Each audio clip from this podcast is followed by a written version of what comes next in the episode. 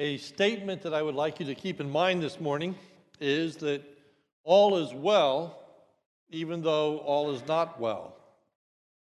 It's wonderful to know that all is well, even in times when all is not well. Now, I'm not trying to be ridiculous this morning, or nor am I trying to play word games, but it is important to know that even when things are going contrary to our hopes, desires, real and felt needs, in short, when things are not going well, yet all is well. God is still in control. God still has a purpose.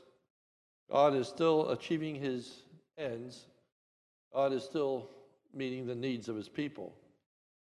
Sometimes all is well because one is happy and content with life just the way it is. At other times, we are unhappy and discontent. But even in those times, as children of God, all is well. This morning, we are in a portion of Scripture that teaches us that as children of God, we can always say, All is well. As the passage opens, all is going well for this Shunammite woman. She is happy and content with life.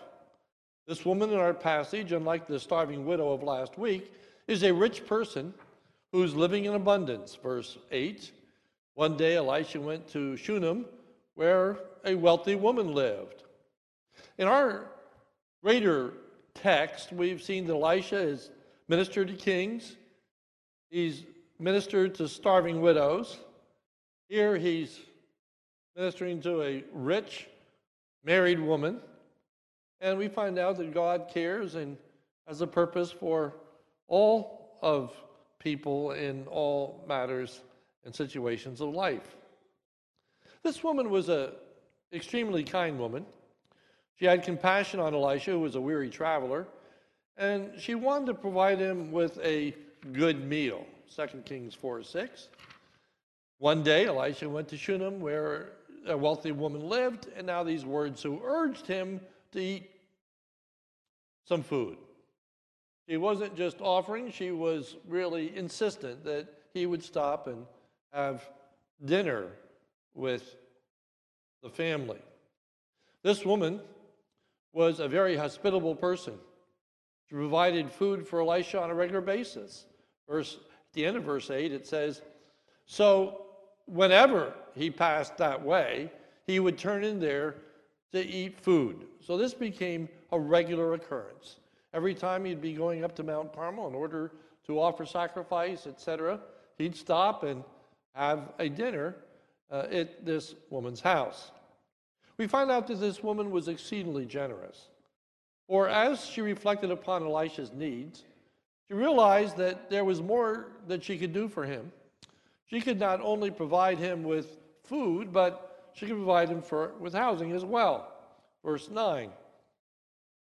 And she said to her husband, Behold now, I know that this is a holy man of God who is continually passing our way. Let us make a small room on the roof with walls and put there for him a bed, a table, a chair, and a lamp, so that whenever he comes to us, he can go in there. He was quite considerate, quite generous. Imagine building another room on your house in order to provide hospitality to this prophet. We also learned that this was a very godly woman, for we know that she wanted to help Elisha because of his position and work as a prophet. For it tells us in verse 9, she said to her husband, Behold, now, I know that this holy man of God, man of God, that's how Elisha is going to be referred to throughout this particular portion of Scripture. He's a man of God, he's God's man, he's God's prophet, he's doing God's work. And she also wanted to help Elisha because he was truly a godly person in his own right. For it says in verse 9, Behold, now I know that this is a holy man of God. He was not just a man of God, but he was truly a holy man of God.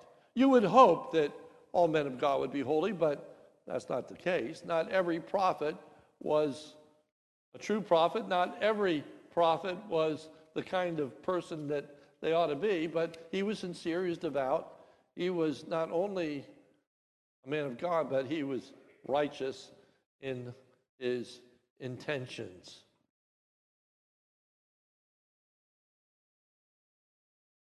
She wanted to be kind to Elisha in order to encourage and support him in his work. He wasn't just a prophet in name only, he was a true and righteous prophet of the true and living God. And her desire is very commendable. In fact, Jesus taught us how blessed a person is who shows kindness to others because they value them as a prophet or because they're a righteous person. Jesus said in Matthew chapter 10, verse 41 and following, the one who receives a prophet, because he's a prophet, will receive a prophet's reward. And the one who receives a righteous person, because he is a righteous person, will receive a righteous person's reward. And whoever gives one of these little ones even a cup of cold water, because he is a disciple, truly I say to you, he will by no means lose his reward. So Jesus speaks of blessings that come upon those who show support and hospitality to those who are righteous, to those who are uh, prophets, to those who are disciples and followers of God. Elisha was all three of these things. He was a prophet, he was righteous, and he was himself a disciple, had been discipled even by Elijah. God wonderfully supplied Elisha's need through the generosity of this godly woman, and Elisha appreciates it. And so Elisha seeks to express his appreciation for the woman's hospitality. He wants to reward her for all that she has done. Verse 11 One day he came there and he turned into the chamber and rested. And as he rests and as he reflects, Elisha wants to know what kindness can be shown to this woman, verses 12 and 13. And he said to Gehazi, his servant, Call this Shunammite. And when he called her, she stood before him, and he said to him, Say now to her, See, you have taken all this trouble for us. What is to be done for you? Would you have a word spoken on your behalf to the king or to the commander of the army? What can we do for you in return? You've shown us such kindness, such favor. What favor can we do for you? We find out this is an extremely contented woman. All is well with her. She has no request. She answered at the end of verse 13 I dwell among my own people. I'm free. I have a place to live. I have all that I need. She asks for nothing. She is content. All her needs are being met, and not only are her needs being met, she views herself as having abundance and is willing to use her excess to support Elisha. So, what do you give a woman who has everything? Is the next question. Verse 14. And he said, What then is to be done for her? This is Elisha speaking to Gehazi. What are we going to do? She's got everything. Well, Gehazi has a suggestion, verse 14. And he said, What's then to be done for her? Gehazi answered, Well, she has no son, and her husband is old. Doesn't have any child. Husband's old, they're not able to have children. And so Elisha thinks, Oh, this is a great idea. Well, Elisha informs her that she's going to have a child, verse 15. He said, Call her. And when he called her, she stood in the doorway and he said, At this season, about this time next year, you shall embrace a son. She finds such an idea hard to believe, verse 16. And she said, No, my Lord, O man of God, do not lie to your servant. Uh, this can't happen. But she's delighted with the prospect of a child. Remember, she did not even ask for a child. He had not even broached the subject. So the woman becomes pregnant and has a son, verse 17. But the woman conceived and she bore a son about that time, the following uh, spring, as Elisha had said to her. The child grew. We know nothing more about this child except the child grew, became sick, and died, verses 18 and 19. When the child had grown, he went out one day to his father among the reapers. And he said to his father, Oh, my head, my head. The father said to his servant, Carry him to his mother. And when he lifted him and brought him to his mother, the child sat on her lap till noon, and then he died. So now what? Now things weren't going so well. Now things weren't turning out the way that things were to be expected. How is this godly woman going to respond? Well, the woman seeks Elisha's help, verses 21 and 22. She went up and laid him, that is the child, on the bed of the man of God, and shut the door behind him and went out.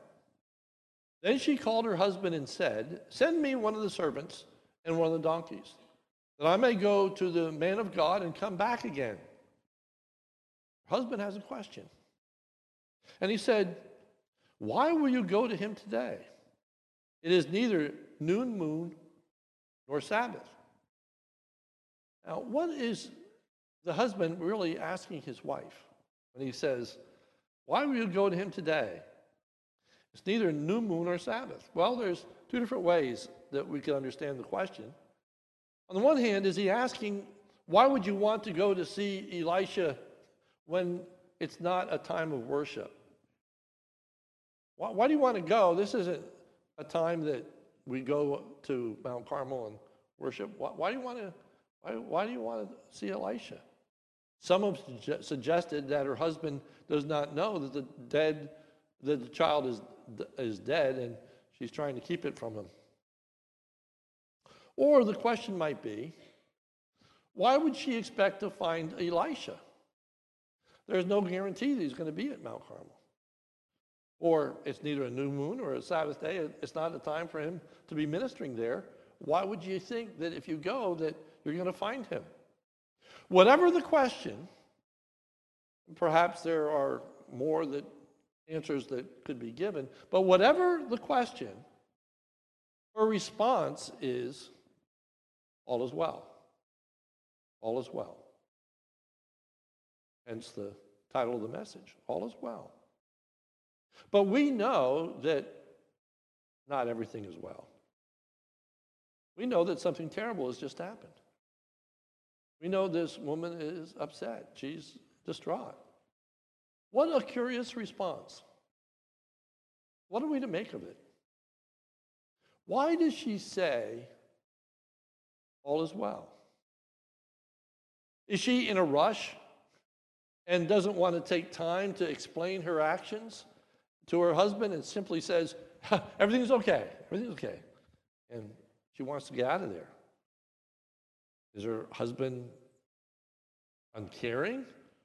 Is he unaware that the child dies and he wants to keep it from him? If so, why? One would presume he is going to find out eventually.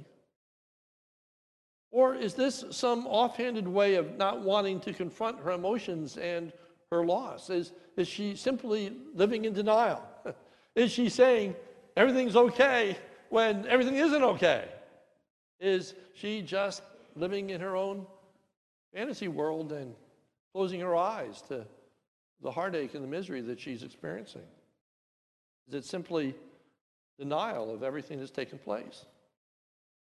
Or is this some kind of statement of faith? Is she saying that in the midst of all this struggle and all this difficulty and all this hardship and, and the death of her son, all is well? even though all is not well? Is it a statement of faith? Hold that thought. So off she goes to Elisha. Verse 24. Then she saddled the donkey and she said to her servant, Urge this animal on, do not slacken the pace, for me unless I tell you. She wants to get there quickly. So she set out and came to the man of God at Mount Carmel. When the man of God saw her coming, he said to Gehazi, his servant, Look, there is the Shunammite. So Elisha sends Gehazi to inquire of her, What's up? Verse 26 Run at once to meet her and say to her, Is all well with you? Is all well with your husband? Is all well with the child? Couldn't get more specific than that. Is all well with you? Your husband? Your child? Her response is again the words, All is well. All is well. But we know that not all is well. Is her response disingenuous? Is she just putting on a brave front? Does she simply not want to deal with Gehazi? Is she thinking that, you know, he doesn't really care? Like a greeting when people say, How are you? And you immediately say, Oh, everything's fine. But everything's not fine. Things are a mess. You're, going through difficulty, hardship. Maybe you lost a job. Maybe the children are sick. But all's fine. Is it just an offhanded statement? Is it an outright lie? And a misrepresentation of really what's going on? Or is it a statement of faith? Is there a reality when she responds, all is well? The woman is coming for Elisha for help. She has great trust and hope in Elisha. But we discover that Elisha's limitations are revealed even though he's a man of God. He's a man of God, he's a prophet, but he has his limits. First, Elisha is limited in his knowledge. Elisha only knows what God reveals to him, verse 27. When she came to the mountain to the man of God, she caught hold of his feet. Gehazi came to push her away, but the man of God said, Leave her alone, for she is in bitter distress. And the Lord has hidden it from me and has not told me. Elisha is a prophet, but he's not omniscient. He's a prophet, but he doesn't know everything. As a prophet, he only knows what God tells him, he only knows what God reveals to him. And in this instance, God didn't reveal it. But he knows this woman is suffering. And so he says, No, don't push her away. Don't push her away.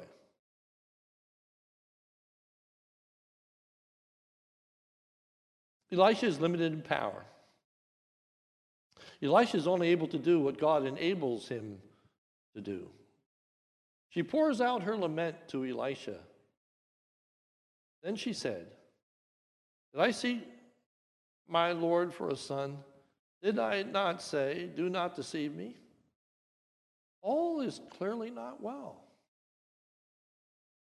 But she had said, All is well. I wonder I wonder, even in times of tears, even in times of emotional distress, even at our lowest points,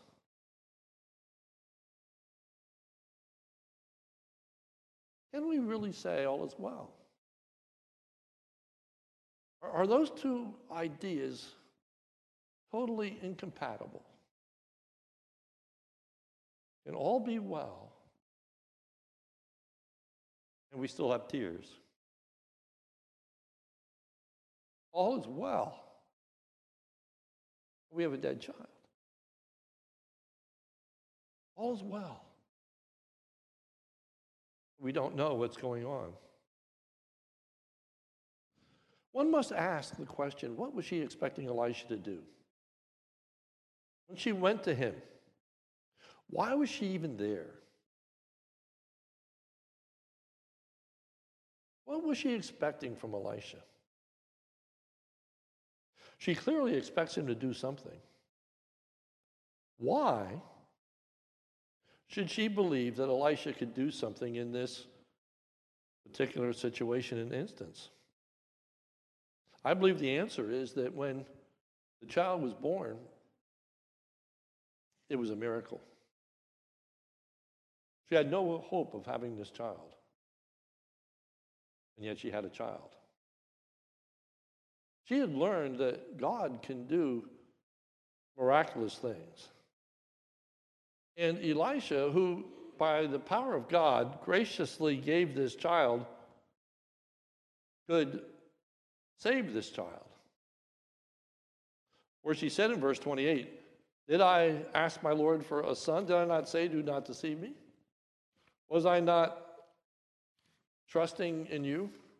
Now, we find from the scriptures, according to the book of Hebrews, that Abraham followed that very line of reasoning when he was told to offer up his son Isaac. For he knew that he had received Isaac, as it were, from the dead. Remember, Sarah's womb was dead. And it was a miracle that Isaac was born. God had promised that Isaac would have children. Isaac had no child when God said to Abraham, Offer up your son Isaac. And he was well, ready to do that. And he even said to his servant, We're going to return. We're going to come back, both of us. And Hebrews tells us that he reasoned that the God who was powerful enough to give them a child when his wife was barren would keep his promise that he would have a child, and if it meant that he was to die, that God would raise him again from the dead. He believed that God could have that power. I believe that she had the expectation this child was going to come back to life and that Elisha was going to be able to do this. So Elisha acts and gives instructions to Gehazi, verse 29. He said to Gehazi, Tie up your garment and take my staff in your hand and go. If you meet anyone, do not greet him, and if anyone greets you, do not reply, and lay my staff on the face of the child. However, the woman is not going to leave Elisha's side, so he's going to have to go also. Verse, verse 30. Then the mother of the child said, As the Lord lives and as you yourself live, I will not leave you. So he rose and followed her. Gehazi gets there first and does what Elisha told him to do, but there is no response. Verse 31 Gehazi went on ahead and laid the staff on the face of the child, but there was no sound or sign of life. What went wrong? Well, it should be noted that Elisha had not said that the child would recover, though it's clear that's what he expected. But he didn't say that that would happen. It would appear that Elisha had taken this course of action on his own initiative, that he had not consulted the Lord or sought the Lord's help, but just dispatched him and told him what to do. Perhaps God did not want Gehazi to receive such notoriety as having raised this child from the dead. So Elisha prays to the Lord demonstrating his dependence upon the Lord. Verse 32 When Elisha came into the house, he saw the child lying on the bed. So I went in, shut the door behind the two of them, and prayed to the Lord. Having prayed, the child is restored to life, verses 34 and 35. Then he went up and lay on the child, putting his mouth on his mouth, his eyes on his eyes, and his hands on his hands. And he stretched himself upon him. The flesh of his child became warm. And he got up again and walked once back and forth in the house, and went up and stretched himself upon him. The child sneezed seven times, and the child opened his eyes. Now, we could look at all that was done, but in the end, it is the answer to prayer which delivers this child. It was the power of God. The child is restored to his mother, verse 30, 36. And he summoned Gehazi and said, Call this Shunammite. So he called her. When she came to him, he said, Pick up your son. The mother shows deference to Elisha and to the Lord. 2 Kings 4:37. She came and fell at his feet, bowing to the ground. Then she picked up her son and went out. All is well. Everything turns out great. She has her son. She's happy. Things have turned out in a wonderful way. All is well. But that's not the end of the story. And it's not the end of God's working. And it's not the complete fulfillment of God's purpose. There's much more than this. For all is well, but not all is well. She's now content, she's happy, and things have turned out just the way that she had hoped they would. But not all is well. Turn with me in your Bibles to 2 Kings chapter 8. 2 Kings chapter 8.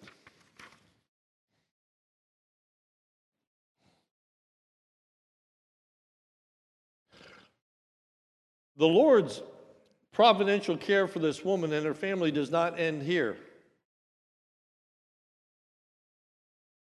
Nor is this fulfillment of all that God intends to accomplish in the death and resurrection of this child.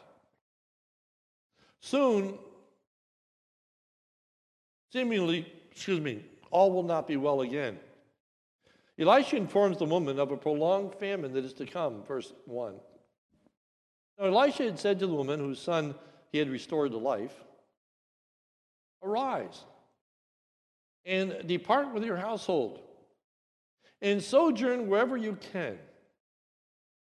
The Lord has called a famine and will come upon the land for seven years. The famine is God's doing. The Lord has called for a famine, verse 1. And God will provide for this woman by sending her to a foreign land. God does not choose to provide for her in the land of Israel, where she now lives. He isn't going to miraculously cause oil to continue to flow as he did for the widow woman. Here he's going to use very ordinary means. Go to another place where you'll have food. He provides by giving her instruction as to what she's to do. The woman obeys the Lord's instructions, verse 2. So the woman arose and did according to the word of the man of God. She went with her household and sojourned in the land of the Philistines for seven years. She accepts the fact that she must leave, even though things are seemingly going so well. This famine has not yet started, it's just predicted.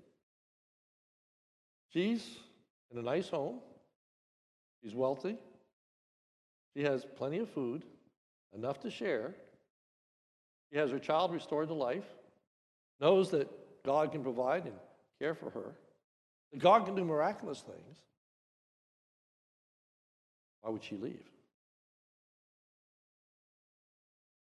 Why, why would she leave the good life and go into the land of the Philistines, the, the enemy of the people of God. What motivation? Answer because that's what she's instructed to do.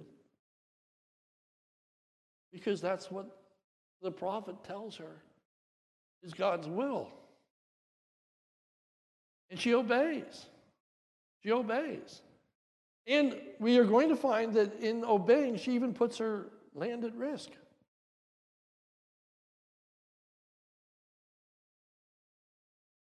Verse 2 So the woman arose and did according to the word of the man of God.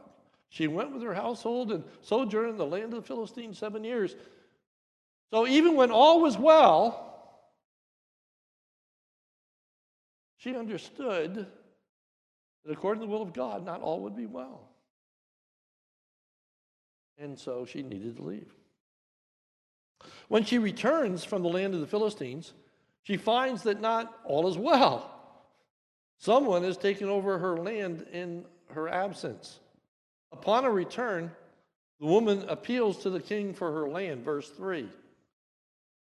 And at the end of the seven years, when the woman returned from the land of the Philistines, she went to appeal to the king for her house and her land. So, in her absence, that, that land was confiscated. When she comes before the king, Gehazi, Elisha's servant, just happens to be there. No, here is God's providence at work. This is not mere coincidence or chance. Gehazi just doesn't happen to be there. And Gehazi is answering the king's questions concerning Elisha's accomplishments. Look at verse 4. Now the king was talking with Gehazi, the servant of the man of God, saying, Tell me all the great things that Elisha has done. He wants to learn more about this prophet. This prophet that is gaining notoriety, this prophet that is seemingly doing miraculous things, this prophet that declares that he is speaking for God, he says to Gehazi, Tell me more about him. Tell, tell me what he's doing. At the very time that he's asking that question, lo and behold, guess who shows up? Verse 5. And while he was telling the king how Elisha had restored the dead to life, behold, behold, look at this. Behold, the woman whose son he had restored to life appealed to the king for her house and her land. That's no coincidence. That's not luck. Behold, this is the work of God. Now, this story starts taking on a little different light. Now we discover that the child died not because God is cruel and uncaring, not because he is insensitive, or not because God is some kind of vindictive God or, or cruel God. He's not like a little boy who squashes a bug just for the fun of it. He doesn't take the life of this child just to put this woman through the wringer. There's a reason. There's a purpose. God wanted to use that miracle to promote his prophet, Elisha, to give him credibility, to demonstrate that he spoke for God. God was using that miracle to speak to a nation who he brought a famine to for seven years because of his displeasure with them. But because of his pleasure with this woman, spares her of the famine, sends her away, and now returns. You see, God has many purposes, many ends that he is achieving in this one event. There are splinters in this story.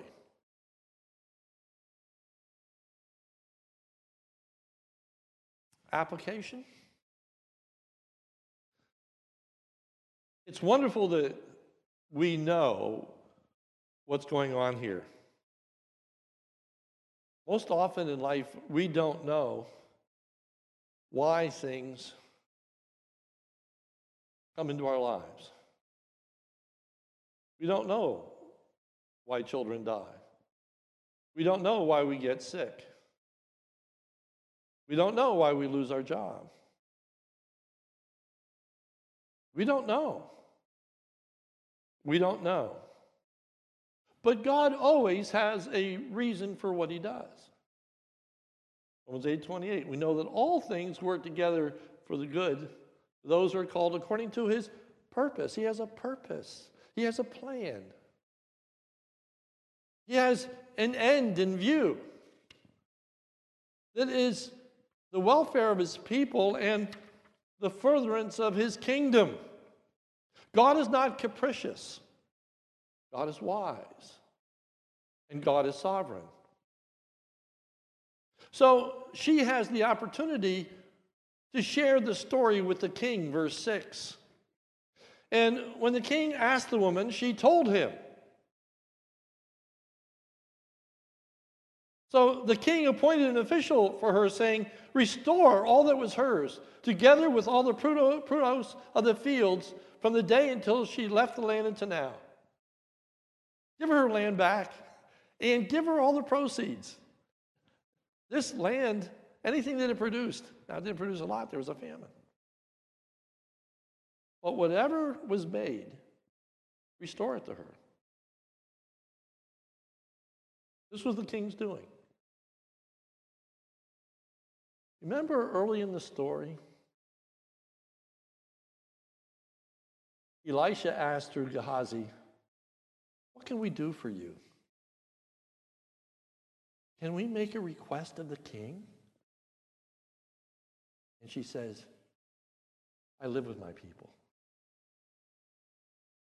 I don't have any needs. All of a sudden, she's got a need. All of a sudden, she has to go and make a request to the king. Things have turned on its head. This rich man, this rich woman now has nothing. But all is well. Even though all is not well. And God restores her wealth and her riches, and her house. And God brings a testimony to the king and an exaltation of Elisha that we will look at next week. He's achieving his purpose. In conclusion, truly we need to understand that when things are not going well, all is still well. God is in control of our lives. And we know that all things work together for good.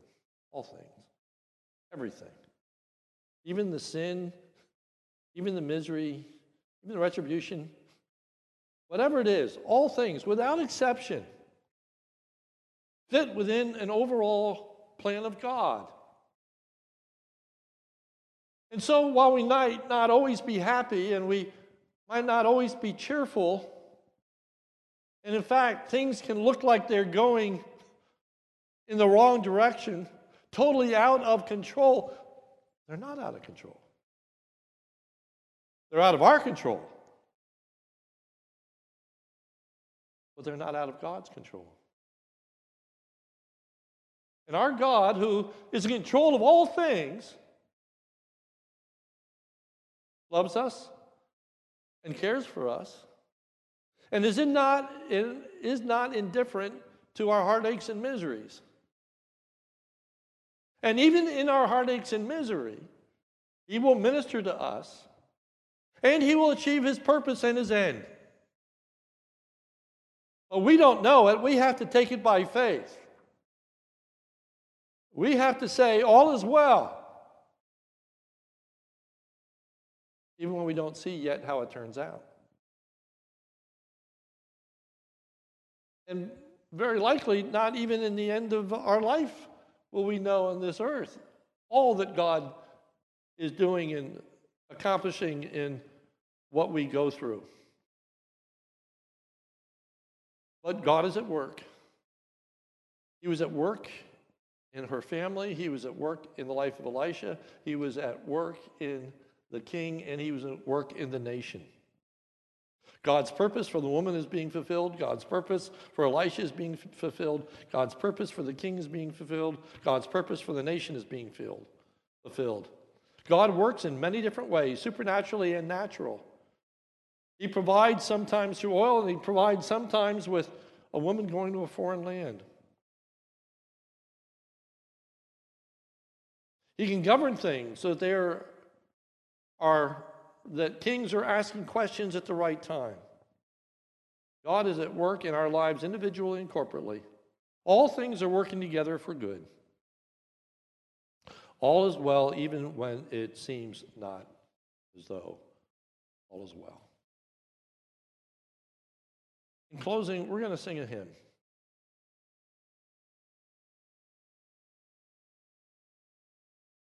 The popular name of the hymn is It Is Well With My Soul. Many of you know the story, but let me tell you the story of, the, of this hymn. It Is Well My Soul was written after traumatic events in Horatio Spafford's life. The first two were the death of his four year old son and the Great Chicago Fire of 1871, which ruined him financially. He had been a successful lawyer and had invested significantly in property in the area of Chicago that was extensively damaged by the Great Fire. His business interests were further hit by the economic downturn of 1873, at which time he had planned to sail to England with his family to help with D.L. Moody's upcoming evangelistic campaigns. D.L. Moody was in England holding evangelistic campaigns, and he wanted to go with his family and help. In a late change of plans, he sent the family ahead while he was delayed on business concerning zoning problems following the Chicago fire.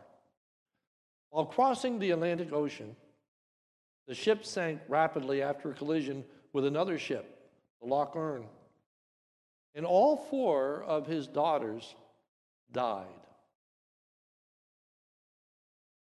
His wife Anna survived and sent him the now famous telegram from England saved alone.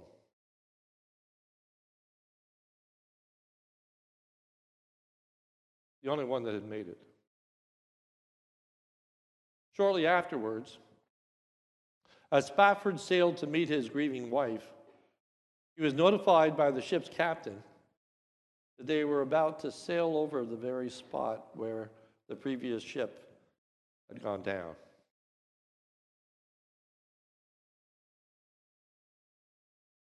He stood by the rail.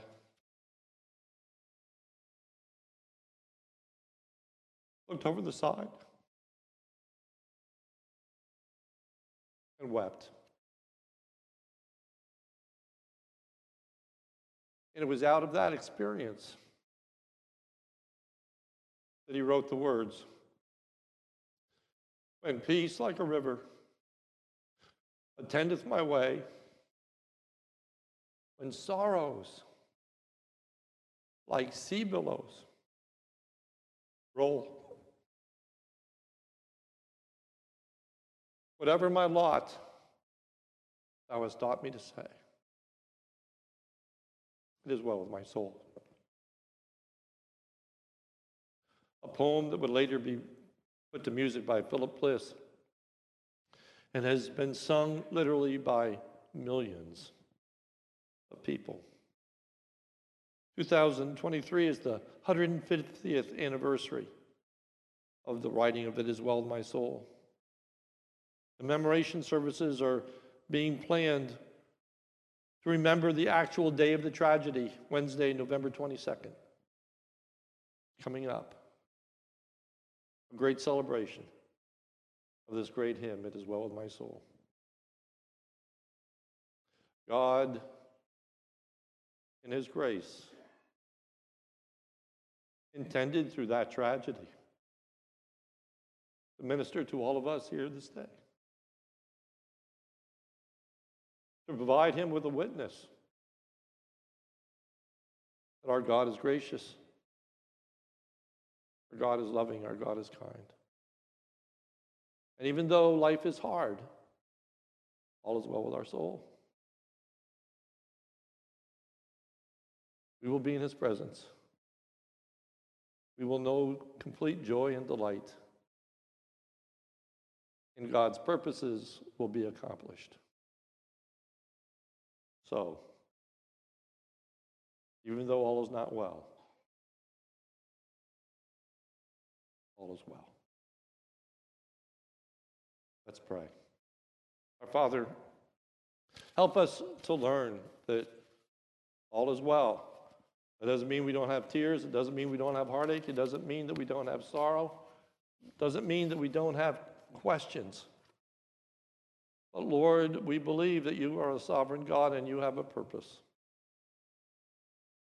Lord, help us to believe that your invisible hand of providence is governing all the affairs of our lives. May we be able to say with assurance this morning that life is not out of control, that we are not just the product of fate or bad luck, but a sovereign, knowing, loving, compassionate God is leading and directing in the affairs of our life, accomplishing your purpose in our lives and your greater purpose in this world.